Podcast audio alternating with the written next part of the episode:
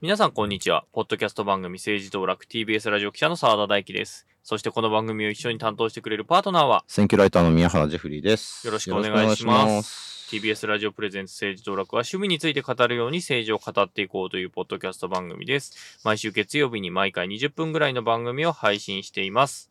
えー今週は、えー、矢ヶ崎さんおりません。はい。はい。で、ちょっとお伝えしたいことがあったんだ。はい。そう、あの、あんまり大っぴらには言えないので、うんあの、まあ、耳、右から左に聞き流してほしいんですけど、小声で。小声で、小声で。あの、皆さんの、聞いてくださる皆さんのおかげでですね、まあ一つ、あの、社内的ないろいろなことが一つ決まりましてお、で、別にそれは表に出てくる何かではないんですが、うんあの、皆さんのおかげです。ありがとうございましたっていうことで 別に、気になるはい。気になる。別に、あの、何かがあったわけではないんですが、うんあの、ということで。何かが起きなかったっていうことかな。いや、何かが起きなかった、あ、起きなかったで言うと、えっ、と、あ、そう、4月以降も一応番組継続すること決まりました。ありがとうございます。はい。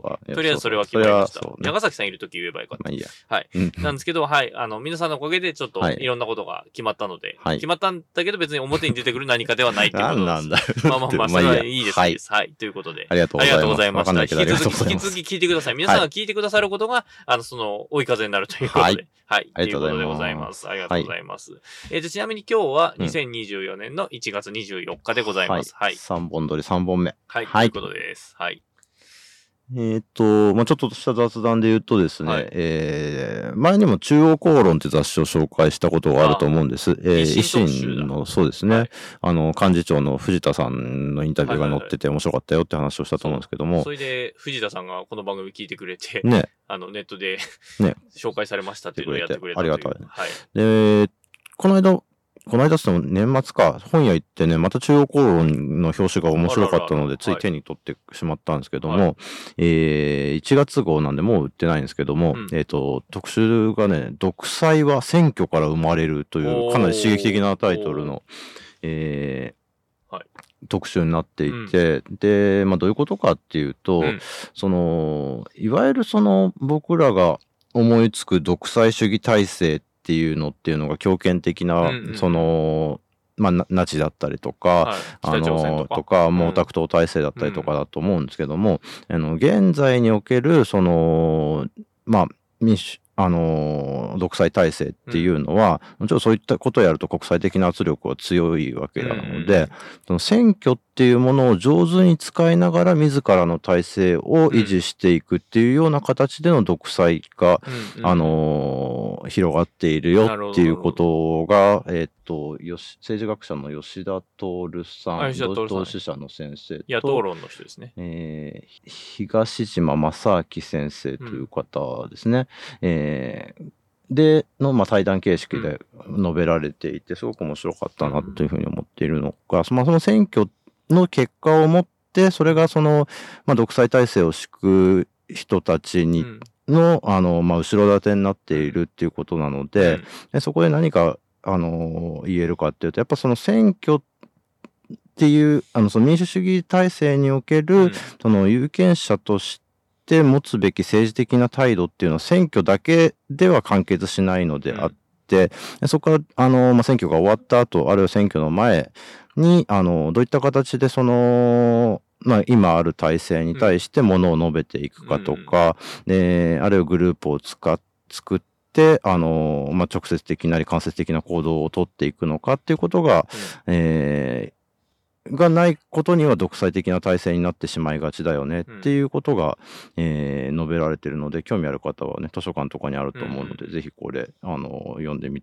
見るといいかなっていうふうに。まあ、だからね、どうしてもその選挙に行くっていうことが大事、まあ、もちろん大事なんですけれども、まあそれこそが民主主義の、うん。あのーまあ、き基盤であるっていうこと、まあ、それはその通りなんですけれども、えーそ、それだけにこだわってしまうと、そこを、まあ、上手にもっと力があるものが使っていくっていうことになってしまってるよねっていう話なのになってます。まあ、はい。宮原君がね、よくあの、うん。えーー総ざらいの時によく言ってる話にも通ずるのかなっていうか、必ずしもそのみんな投票行こうだけ言うけど、うん。それで結構大変な候補に票が入っちゃった時に、うんうん。それの責任まで背負わなきゃいけなくなるっていうことをちゃんと分かった上で、どういう候補がいいか、どういう社会を作ることがいいかってことを考えた上で、ちゃんとその人に投票するってことを、うん。あのー言っていかなきゃいけないんじゃないかっていう話ともリンクしてくるかなっていう感じですね、うん。そんな感じです。うんはい。ちなみにそのセッションでもおなじみの前島和弘さんはいはい。が、この、今日、今日出てますあ、出てました、うん。同じ号で、あの、アメリカ大統領選挙の話も書いてあって、はこれも面白いので、ぜひって感じですかね。今日出てましたというのはね、1月あそうか。24日の、他の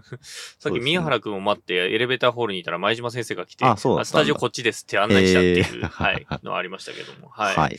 あと、あ、そうだ、もう一つあの、言ってた、あの、結構、この、この番組のスピンオフ作りたいみたいな話があったじゃない、あの、ああ、ちょっと話したの？もそうそうそうそう。あの、まあ、ん僕らがずっとやりたいことの一つに、うんえっ、と、学校の図書館で置いてもらえるような、うん。えー小中学生向けの政治の教科書を作りたいっていうのは一つ野ね望としてあるんですけど、まあそれに関連しつつで、結構まあ、矢崎さんがいないとなおさらそれが強まるんですけど、うん。あのーマニアックすぎるっていう。それがいいって言ってくださる方がたくさんいらっしゃってね、それはそれで嬉しいんですけど、うんまあでも、ゼロからやるにはちょっとハードル高いんじゃねえかっていう。そうね。ちょっと裾野をね、広げていかないとねっていうのはあ思ってるところですよあるんね。であの、前、あのー朝ポキの朝日新聞ポッドキャストのあの、うん。神田大輔さんと話してた時に、うんうん。いやー、ぜひ、あの、朝ポキの方に、あの、あうちの政治道楽きっかけで朝ポキの方に言っていただけるといいですね、みたいな話をしてたら、いや、うん。逆でしょって言われて、うん認識にかなり齟齬があったっていうのがあったんですけど、どっちがハードルが低いのかっていう話なんですけど、まあ、ハードルの低い、えー政治の基本みたいな話をどっかでしたいねっていう話ですよね。そうそう、政治道楽入門編みたいなやつをね、なんか、うん、一回やり、や、やりたいなっていうふうに思ってるので、まあなんかこういうか切り口でとかって皆さん聞いてくださってる皆さんからもアイデアがあれば、うんお便り等々で寄せていただければなと思います。うんはい。なんかね、うん。難しいね、でもねね。我々が基本が何かっていうところのラインが多分、なかなかわかんないっていうのはあるかもしれないよね。子供電話相談室方式でうん、聞いていただくとかね。うんまあまあなんかいろいろちょっと考えていきたいなと思ってるところなので。はい。まあ今年新展開をいろいろ考えていこうっていうのはね、今年の、そうそう。あの、テーマの一つではあるので、まあね、いつこの番組を打ち切りになるかわからないので、新しいことをいろいろやっていかないと、えー死んじゃうっていうところなので、ちょっといろいろ考えていきたいと思っています。はい。はい。じゃあ今日の内容は何でしょうか？はい。直近のニューススペシャルです。丸三 はい。よろしくお願いします。はい。ということで、まあ結構いろいろ、いろいろあるんですよ。はい。っていうことなんですよ。ですよ。ね。うん。大人の事情がっていうことじゃなくて、世の中はいろいろ動いてるっていう話です。はいまず一つは、はい。台湾総統選はい向け、ありましたえーあありましたということで、はい。あの、1月ですよね。うんに、えー台1月湾の、13日。はいはい。台湾総統選挙がありまして、えー、蔡英文さんが変わったんですよね。うん新しいえー人は、えー民主進歩党の、うんえー来清徳さん来っていいんです。かね。はい。になりましたということで、はいまあそれを、について、まあ結構あれこれ、いろんな国でハレーションがあるんですけど、うんえ。ー日本のあの上川外務大臣が、まあ、祝意をはい。示した。で、それに対して、うん在日の中国大使館が WeChat、うんあの、SNS ですね、に、えーまあ、中国の内政に対する深刻な干渉だと。まあ一応、名指しはしなかったんだけど、はい。えー話してまして、まあ強い不満と断固とした反対を表明するとうん。いうことを書いたということですね。どうでしょどうでしょうね。だ台湾総統選挙は、要するにこの民進党がう。勝って、民進党っていうのはその立場としては、えーっと、まあどちらかというと大陸に対してはまあ、距離を置く。置くっていうスタンスうんの人がまあ続けて今回もあの総統になったということですよね。うんえーという意味で、その、まあ、まあ、中国と台湾の関係としては引き続き緊張関係が続くという形の中で、えーまあ、外務省としては、まあ、あのーまあ、あの、総統に勝ったラライさんに対して祝意を送ったということに、まあ、中国がは、まあ、まあ、なんていうかな、まあ、懸念を示すという形になっているということなんですが、やっぱ、うーん、難しいなと思うのは、やっぱ、まあ、TBS も含め、これ台湾総統選挙って言い方をしてるわけですよね。まあまあまあ中まあ、本来は、ままああ、中中国中中華民国総統選挙なわけであって、でまあ、ここはない国なんですよね。うん。っていう立場を、まあ、維持しつつの、あの、そういった態度であるということなので、まあ、そこは、まあ、ね、日本政府としてどういう立場を取るのかっていう微妙な中での、まあ、いやり方だと思うんですよね。うん。まあ、同じことを実は、あの、沖縄の玉城デニー知事も、うん。まあ、祝意を出していて、うん。まあ、中国に対して懸念を表明されるっていうのは同じことがどうも起きてたらしいので。すが、まあ、こここのバランスをね、あの、上手に取っていくっていうことこそが外交だと思うので。まあそうですね。んまあ沖縄に関しては結構その台湾との距離の近さというか、物理的な距離も近いし、物理的経済的にも歴史的経済的にもうんそうだし、歴史的にもそうっていうね。飛行機の直行便も今もありますしね。あるし、うんっていう、あの、石垣島から見えるし、っうん。ていう、石垣？いや、西表、あ、うん。違う、西表じゃない、えっと、あれだね、与那国から見える。与那国かなすぐですよね。与那国から見えるっていうのもあるかそうなんらね。そうなんです。沖縄から一番近い100万人都市っていうのは福岡じゃなくて台北なんですよね、うん。とかっていう話とか。うん。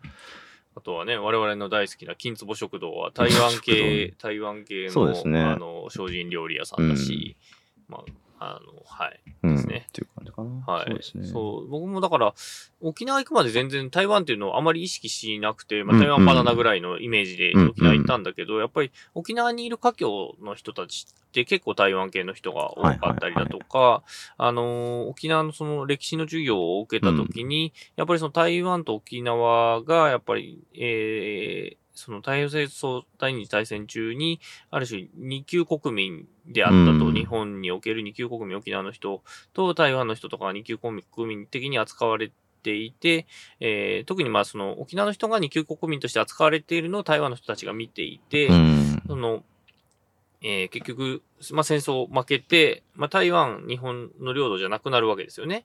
で、その中で、その沖縄の人だけは台湾残っていいよっていうのを当時のせ台湾の政府が言っていて、で、なので、残りたい人は残ったうん。っていう話があって、で、そんな話、まあ、福島育ちの私は全く知らなかったので、はいはいはい。まあそういうので勉強になったりとかして、やっぱりちょっと、あの、見える景色だったり、歴史的なつながりとは全然違うんだなっていうことは、ちょっと沖縄行って勉強になったんですよね。うん。うん。っていう話もあったりとかして。そうですね。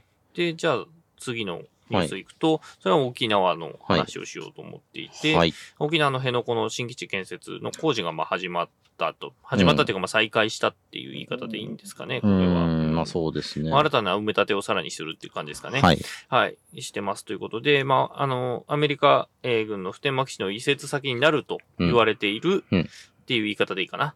えー名護市の辺野古沖の、まあ、地盤の改良工事をめぐって、国があの、昨年末、沖縄に代わって、まあ、工事を承認するという大執行を行ったとはい。いうことですね。で、これ、まあ、大執行、地方自治法に基づいてやるっていうのは、まあ、初めてはい。のことで、まあ、防衛省自体はもう1月からも工事始めますと。始めましたですね。そうですねいうことになってます、はいということですね。はい。で、まあ、これに、玉木さんは、玉木で日時は、まあ、不服を申し立てて、まあ、最高裁に上告してるんですけど、うんまあ、まあ、こう工事自体は、あの、上告したからといって止まるわけではなくて、はい。あの、現判決が、うん。えー、通っている状態なので、はいえー、まあ、工事自体は始まっちゃったよというところですね。はい。はい。そうですね。やっぱその裁,、まあ、裁判で結果が出たから従わなきゃいけないだろうみたいな論調もよく聞くんですけれども、やっぱそこに至るまでの過程からして、その、まあ、プレキンでもちょっと話したんですけども、そこの、を話し合う委員がみんなその、まあ、政はいはい。府関係の仕事を請け負ってた人だったりとか、で、実際その裁判の場でも、あの、話すべきことっていうのが十分に話し合われたっていうような状態ではないっていう形で、えーまあね、ち、ち、あの、県の頭越しにこういった形で、あの国が大執行、まあ代わりに執行するっていう形を取られているっていうこと自体が非常に、あの、異常なことだっていうこと、その認識すらなかなか、あの、ね、こうやって東京に暮らしてるうん私の感覚でもなかなか、あの、持ちにくいところってあると思うので、あのね、あの、ぜひちょっと改めてこの話はしておきたいということで入れてみました。はい。はい。じゃあ、続いて、えー、地方議会はい。及び首長の選挙の話をしていきたいなと思います。ということで、首長の話ばっかかな。そうですね。うんは、はいまず、八王子市長選挙というのが、あります。えーと、収録日の直近の選挙なんですけど、そうですね。えー、多分、配信の頃にはもうだいぶ過去の話にはなっているんですが、えー八王子の市長選挙が行われて、まあ、これ注目の選挙だったんですけれども、はい。えー自公と維新、えー自公と維新が推していた元都都職員の、えー、塩家和夫さんが当選、初当選ですね。はい。で、ここはなんで注目されてたかっていうと、はい。えー自民党の萩生田前政調会長の地元であったと。そうです。で、萩生田さんはなんでこんな注目されてたかっていうと、まあ、はいいくつかあるんですけど、はい。えー一つは、えー萩生田さんが、まあ、旧統一教会との関わりが非常に濃ゆいとはい。されていて、八王子にはその大きな施設があり、そこに、まあ、あえー前回の参院選の際には、えーい推していた生稲晃子さんと一緒にその施設を訪問してたっていう話が出てきたりっていう話もあり、はい。で、プラスで、えー公明党の、あの、創価大学はい。ですよね。とかがが、近くにあるといい。うことがあったり、まあ、公明党にとっても大きな施設であるというところがある。もうで、もう一つは、もちろん安倍派の政治資金問題がある中で、えー、五人衆という幹部であった萩生田さんが、えーまあ、じ実情陣頭指揮を取っている選挙で、えーどうなるかとういうんことも注目されていたし、まあ、もうちょっと遡ると統一教会の問題もね、はい。えー萩生田さんにはありましたし、でさらに言うと東京都連の自民党東京都連の会長でもはい八王子、あ萩生田さんはあるわけなので、そこで落とすっていうことはなかなかし、うん。むずね、あの自分の地盤が厳しくなるということも言えますかね。はい。でまあ非常に構図の難しい選挙でして、まあ、一応白家さん現職が辞めてでっていうことですね。そうですね全員新人っていう形で、まあ、白家さんが当選したんですけども白家さんが自民公明が推薦、でえーっと滝田さんうん諸角さんという元国会あ都議会議員が2人出てたんですけどもお二人とももともと。東京都民あ都民ファーストの会の所属だったんですよ。で滝田さんの方には、えー立憲共産社民ネットがついてた。うんえー諸角さんにはそういった推薦ついてなかった。うんだけれどあの都民ファは、えー自主投票っていう形なのかな。で、だけど、うん。えー終盤に、うんシアケさんにうん、小池百合子知事が応どう援に行なってるんだっていうことですよ都ね。民ファ選挙っちゃ都民ファ選挙っていうね。ううん。まあ、地もね、この番組でもよよく言ってますけど、うん。まあ、首長選挙と国政選挙は別だよと、んうん。地方議員も別だよっていう話はしてはいるものの、そう、うん、小池さん、すごいなっていう感じですよね。うんこれ、まあ、なんで小池さんここで注目されるのかっていうと、まあ、うん都民ファの人たちが出てるっていうことは一つと、はい。もう一つは今年都知事選があるんだよっていそうなんですよ。で、それで、小池さんっていうのは、対自民の枠組みの中で当選をし重ねてきている都知事であると。都知事としてはそうですね。そう、都知事としてはうん元自民党の人ではあるが、はい。自民党を飛び出す形で、えー戦ってきた人が、うん自民党の都連の、まあ、最高幹部ですよね。はい。の地元の選挙で自民党が推した候補を推すということの意味。うんそれは今年の都知事選、あるいはもしかすると国政選挙なんていう話も、まあ、あの、小池さんに関してはずっと出たり消えたりしてるんですけど、うん、まあ、それとも関わっていくっていうところですよね。で東京15区に出てくるんじゃないかみたいな話もちらほら聞こえたりってこともありますよね。うんはいえっ、と、柿沢さんの選挙区です。うんもともとね、あのーえっ、と、東京8区かなえっ、と、的島区かな？のね、うん選挙区で、えー小池さん出てましたけれども、もとも、元はといえ、10, 10かな？あ東京10か。うん。ああのー出てましたけどもうん、もともとはこの人は兵庫の出身の人で、落下山で東京、あの、郵政解散だよね。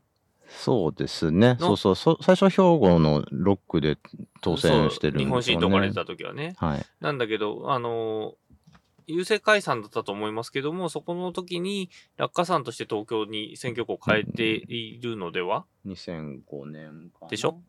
多分そうはいですね。なので、えー、資格候補の一人として出されて、えー変わっているはずなので。そうです、そうです。小林幸喜の対抗ですね。おー、また、ありましたねよく出ますね、小林幸喜さん。なので、はい。はい、秋元、えー、司さんが元秘書だったことでおなじみの小林幸喜さんなんかいろいろ繋がってきますはいね。なんですけれども、まあ、その、えー、件があったので、別に、あの、池袋が地盤っちゃ地盤だけど地盤でもないっていうところがああるので、っていうのもありっていうとこなんですけど、だから、結構その、東自民党東京都連からすると、うん。これだけ、あの、会長が陣頭指揮を取る選挙で応援してもらって、独自候補立てられんのか問題っていうのがはい。出てくるわけですよね。うんだからこれ、結構その、選挙には勝ったは勝ったが、はい。その先のことを考えると、萩生田さんにとって果たして良かったのかっていうところはちょっと一つ、うーん。これは貸しなのではっていう。確かにね。うん。まあ、でも歌詞を作ってでもここは一個取りたかったっていうのはうんまああると思うんですけど、ね。まあね、各種新聞とかが記事書いてますけど、やっぱり、その安倍派の問題があって、ずっとその逆風であったとはい。いうことは言われていて、うん終盤にやっぱ小池さんが入ってから一気に風向きが変わったんだとうん。いうような、あーまあ、仕分け陣営のコメントが出てたりもするので、うーん、どうなのかっていうところですよね。うん。どう、だこの先を見てどうかっていうところ。ですね。ですね。これはちょっと中長期的なスパンで、短期的にこの萩生田さん勝ちましたっていう話だけじゃ済まないというか、だと思いうところはありますし、萩生田さん自身もこの次選挙出たら、ここで勝てんのかっていうのはずっと疑問視はされていてうん、実際まあ2009年の選挙ではね、比例復活もできないで敗退はしているので、ねで、しかもそこで評伝を持つね、あはの、まあ、公明党というか、まあ、創価学会、い。うん。あるいは、その、旧統一教会に対して、あまりに、あまり良好な関係では、萩生田さんないので、うんというのは、その、東京都でもう一、えー、10増10減の件で、一選挙区増やしたいっていう公明党のところを足毛にしたところがあったはいはいりもしたり、はいはい。一応和解したことにはなってるけども、うん必ずしも関係が良好ではないので、うんっていうところもあるので、ここはかなり、その先も含めてちょっと長期的に見る、え必要があー、りますよね。必要があるっていうことですね。うん、で、まあ、この、に関連してなのか、はいなんですけれども、はい一つ話題になった、ネットで話題になったニュースがありまして、は絹田歯科さんという、あの、インプラントのはい、CM も TBS で。たぬきの反対はい、はい。絹田です。でおなじが、あの、看板を作っていて、はまあ、結構いろんなところに看板を立てていることで有名な絹田歯科さんなんですけどもなんか、院長の顔がドーンとドー。ンって出るっていうね。あの、あ首都高の、あの、ど道路沿いにも、八王子の、ねあれなんですけども、あるんですけど。あれを真似した歯医者さんの看板最近よくいろんなところに見ますよね。そうそうそうそううん。で、えーその絹田歯科の看板で、八王子市長選始まるぞ。今回も一言でいいのか俺は出ないけど。というね、あの、委員長が出た看板が話題になったと。はい。やっぱり投票率を上げたいっていうことを、うん。やっぱり委員長さん考えたみたいで、はあまあ、そういう看板を別にお金をもらってるわけではなくて、自費でうん。出したということが話題となりましたね。いや、素晴らしいですね。いや、すごいですね。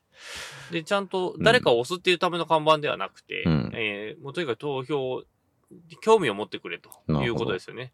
ネットでも結構いろんな記事になってましたし、実際まあ投票率がはえちょっと上がったんですよね。30前回は31%うん。ぐらいで、今回は38 38とかになったんで、少し上がったと。はい。で、その委員長さんも、あの、翌日に、えーポストしてまして、うん。まあ、ちょ、小さい動きかもしれないけども、まあ、あの、ややんないよりは良かった。どんなにすぐに一気に変わるなんてことはないんだと。うん。やり続けなきゃいけないんだっていう趣旨のことを書かれていて、まあ、うん本当にその通りだなというふうには思いましたね。まあそういったその選挙の啓発っていうのがその選挙管理委員会だったりとか、うんあるいは明るい選挙推進委員会、名水協っていうところが、まあ、タレントさん使ったりとかね、うんうんうん僕もなんかその関係の企画で一回雑誌に出たりとかってことはやったことありますけれども、えーまあそういうのも全く関係なく、まあ、うん。手弁自費で手弁当で出したと。まあでもまあこれでね、まあそういった形でし、あのーまあ取材が来たりとかって、絹田さんの株も上がったわけですからね。うんうんうんっていう意味でね、うんなんか他のね、企業も続いてくれたらいいんじゃないかなって気がしますね。すねうんはい。はい。ということで、はい。はい続いて、続いて、はい。京都市長選。京都市長選挙ということで、ええっ、と、もう、え告示されてますよね。うんはい。あの、収録の段階では。そして、多分配信の時には結論が出ている2のでは月4日日曜日。ああ、もう出てますね、ですよねね。はい。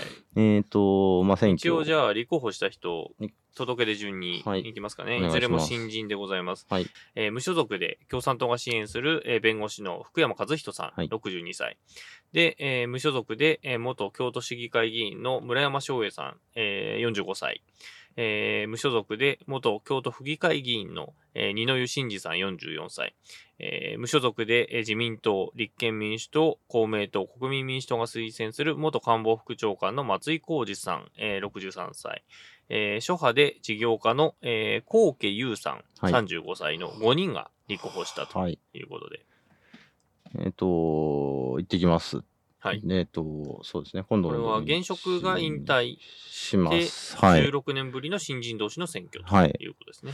そう、まあ、あの、こういった形でその地方に行って取材するってことあったんですけど、今回、やっぱね、あのーまあ、いろんな形でそれで記事を書いたりするんですけど、その、その、あんまいいカメラを持ってなかったので、うん今回、意を決して、ちょっといいカメラを、レンズ交換式のやつを買いましてたんで、ちょっとそれの、なんか、そのね、腕試しも兼ねて、いろいろ。で、そうですね。一応、あとは音声もね、いろいろ取ってこようと思うので、ここの場でもお聞かせできるようなものになったらいいなと思ってます。ちょっとね、あの、5人全員に会えるかどうか、うん特に、ちょっと現時点でお一方全然情報がない人がいるので、コウケさん？コウケさんですね。うん。全員はちょっと難しいかもしれないですけど、できる限り回ってこようかなと思ってます。はいはい。で、まあ、いろいろ話題になっていて、うまあ、あの、共産党が非常に強い地盤ではあるので、はいまあ、その福山さんっていう、何度か出てるんですよね、選挙。そうですね。ははいい。ですが、まあ、共産党が支援なんですよね、今回ね。一応無所属。公認でもないしまあ、まあ首首長選挙なのでね。まあ、そうですね、はい。色をつけないのかな。で、えー基本的に相乗りになったのが自民、立憲、公明、そして国民、国民、これはまあ後で少し触れますけども、はい。が推薦するのが、も松井浩二さんという元官房副長官なんですけど、元、えっ、と、通産官僚？総務官僚？だかな？自治官僚？えーっと、雰囲気通産っぽいけど。決算完了かな？計算完了ですね。計算官僚ですね。ね、元通産省だと思いますけど、はいで、えー民主党政権の官房副長官だったんですよね、の松井浩二さんで、今、慶応大の教授だったと思いますけども、SFC かな？はい確か。はい。で、そこにまあ、相乗りとはい。いう形になりました。で、一方、その最初の段階では、えー維新と、はいえー国民の県連が、はえー推薦っていう形だったのかな？かな。はい。してた、えーのが、えー村村山翔英英さん。さん。はい。でこの人は京都党という、えー地域政党ですかね。の立ち上のげた人。げた人はい。で、元、えー京都市議ということだったんですが、まあ、ここも、えー。まあ、国民民主党の県連っていうのがまたちょっと癖がありまして、まうん。えー、あ、そう、この間触れ忘れたんですけど、維新と今、教育無償化を実実現現する会、会つまり前原さんなんですよね。前原さんこの人を推してたと。うんで、それにまあ維新も乗っかった形で、えー今回擁立したんですが、てんてんてんと。うんなんかどうも直前まではすごい数字良かったらしいんですよ。よかったみたいですよね。うんなんだけど、何があったんでしたっけ？えー各パーティー問題がどっかで聞いたぞ 何回か前に、2回前かな、はい ?2 週前かに話したんですけどね。はでまあ、要するにそのパーティーを、まあ、実態のないパーティーをやってパーティー券収入を得ていたという疑惑が上がったということで、えーまあ、まさに今ホットな話題なので、皆さんもそれに関しては敏感なタイミングなので、えーまあ、維新は非推薦取り消し、で、国民民主も同様に、はい教育はよくわかんないんですけどね。まあ、教育もうんっていうことですね。はい。で、維新と国民がまあ、あー維新じゃない、えっ、と、維新と教育が統一会派を今回国会で組んでるんですけど、その、はいあの、結成の会見でもこれ聞かれてまして、で、前原さん把握してなかったのかっていうことを、うんまあ当然言われるわけなんですけども、えーまあ推薦出した後にそのパーティーやるってことが決まったんで、はいその時点ではもう身体検査も何もないよとうん。いうことでした。はい。っていうふうに言ってました。前原さんは。うんっていう感じでですね。うん。はい。ということで、なんとなく構図が決まってしまったかなっていうまあ、あ感じは。とは、まあ、まあ、でも、まあ、二の湯さんも出ていてね。あそうですねそう二の湯さんも何回か前に触れたんですけど、はい。まあ、この人、あのー二の湯、えー、さとしさん、はい。えっ、と、元自民党共闘府連会長の二の湯さとしさんのご子息はい。です。で、自民党の不義だったんだけれども、まあ、今回出るっていうことで、えー離党届を出してたら、えー除名とうんいうことになりましたということで、まあ、無所属で出るということですね。そうですね。はい。はい。な非常に面白いパワーバランスだったのがちょっと崩れてしまあまっそうですね。て、ちょっとって感じかな。そう、ん維新前原連合が京都でどこまで伸ばせるかっていうのはちょっとね、うん見たかったところではあるんですけどね。はい。はい。まあ、それなり、そうじゃないなりにど、それぞれがどんなそうですね訴えをしてるのかっていうのを取材してこようかなとはい思っております。はい。続いて、続いて、はい。全国最年少人口の村、青ヶ島村長選挙が告示とうんいうこそうなとで、んですよ。とはい東京都の選挙ってもう一個あってねっていう話なんですけど。村です。はい。はい。これが、えー全国最小の人口、そうですね150人、はい156人。156人。はい。の村長選挙が、えー1月23日に告示されて、共に無所属の菊池利光さんかな、はい。70歳と佐々木宏さん79歳が立候補を届けていると。はい。で人気途中だった、えー立川義雄さん74歳の辞職に伴う選挙であるとうんいうことで、この二人、まあ、何がすごいって元村長同士ってそういうなんですよ。はい。すごいですね。そう、青ヶ島の選挙、毎回ちょっと面白いことになることが多くって、うんはい。で、結構古い記録を昔調べたことがあるんですけど、うん。まあ、村議会議員も多分確か6 5人だから6人ぐらいだうんなんですけども、定数が。で、まあ多分無投票になるなっていうところを、うん。あのーまあ無投票良くないっていうことで、何年も前に引退した元村長が、そのみんなに頼まれて立候補して、えー結局その人は、えー時点で散っていくみたいなことがあったりとか。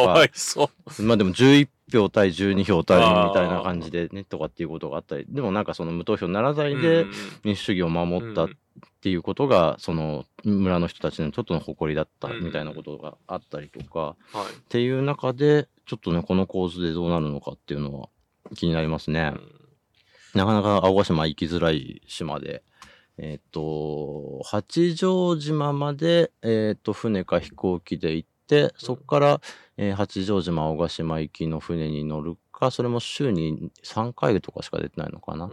それか、えっ、と、1日1回だか出てるヘリコプターに乗るか、そのヘリコプターも定員6名みたいなやつで行くかとかっていう感じで、しかも結構と弾丸絶壁になってて、その船がつけらんないつけらんないので、その船着くと、その船を、あの、クレーンで引き上げてっていうことを、街灯みたいな感じだね。うんそんな感じですよね。うんそうそう、そういう場所です。一応小学校あるんですね、今見たら。ありますあります。うんそう。だから人口少ないけども、だからその、まあ最低限のインフラはと、は、その東京都の村として整ってるので、だかなり、人口のかなりを、あの、公務員が占めてたりするっていうのも特徴だったりしますね。産業何なんですかね？観光？観光、青中って言って青ヶ島の焼酎を作ってたりとかあですかね。えっと、篠原智恵さんが縁があったんじゃないかな、確か。どあ、そうなんですか。ちなみにこの佐々木さん、今回出てる佐々木さんが、えー1989年9月に初当選して3期。うんで、菊池さんと争った2001年の村長選で敗れたと。はい。いうことですね。でその菊池さんは、その、今の前の立川さんと争った村長選挙で落選するまで6選ということで、まあうん多選ではあるということですね。ちなみに今回、まあ人口は156人なんですけども、有権者数が143人はい。ということでございます。まあどうなるかうんですね。ちょっと調べれば調べるほど面白い確かに場所なので。っていうかもう全員顔わかるもんね。名前と顔わかるもんね。できたから、そう、票数もね、うん、なんか誰がどこに入れたのかもなん、なんとなく見えてきちゃうっていうのもあるかもしれないですよね。はい。はい。ということで、えー3回にわたってお送りしてきました、直近のニューススペシャル。国政から青ヶ島まで。そうですね。本当に。はい。ということで、政治道楽では皆さんの感想をお待ちしております。X ではハッシュタグ、カタカナで政治道楽でつぶやいてみてください。うんそれから番組ではメッセージも募集しております。えー、アドレスは sd-tbsradio.tbs.co.jp sd-tbsradio.tbs.co.jp です。えー、また YouTube でもチャンネル、えー、やっております。はい。えー出てるものは一緒ですが、はいはい。えーチャンネル登録といいねもぜひよろしくお願いします。結構多くの、うんあの、実はあの、X のフォロワーさんより、はいえー YouTube チャンネルの登録者数あの、方が多いという。。へええーちょっと変わった番組でございますが、ありがとうございますはい、ありがとうございます。あの、チャンネル登録といいね、ぜひ、あの、YouTube で聞かれた方、なんとなくパッて聞いて、あの、なんだこの番組ちょっと気になるなっていう時は、ピッと、ぜひあの登録をしていただけると嬉しいです。はい。はい。というわけで、政治道楽、今回はここの辺で、えー次回はもう予告しておきましょう。エルピスをやります。あ、そうだ、そうだ、そうだ、それ早く言わないとうん。エルピスやります。はいエルピスやります。あ今、あのー、山崎さん見てます、頑張って。はい、僕らも絶賛2週目をはい復習しているところです。はい。T- TVer にまだあるはずなので、うんはい、見てみあとはてください。配信サービス入ってる人は各種見れるあと思いますはずです。ということで、えーここまでのお相手は TBS ラジオ記者の澤田大樹と、選挙ライターの宮原ジェフリーでした。それではまた来また週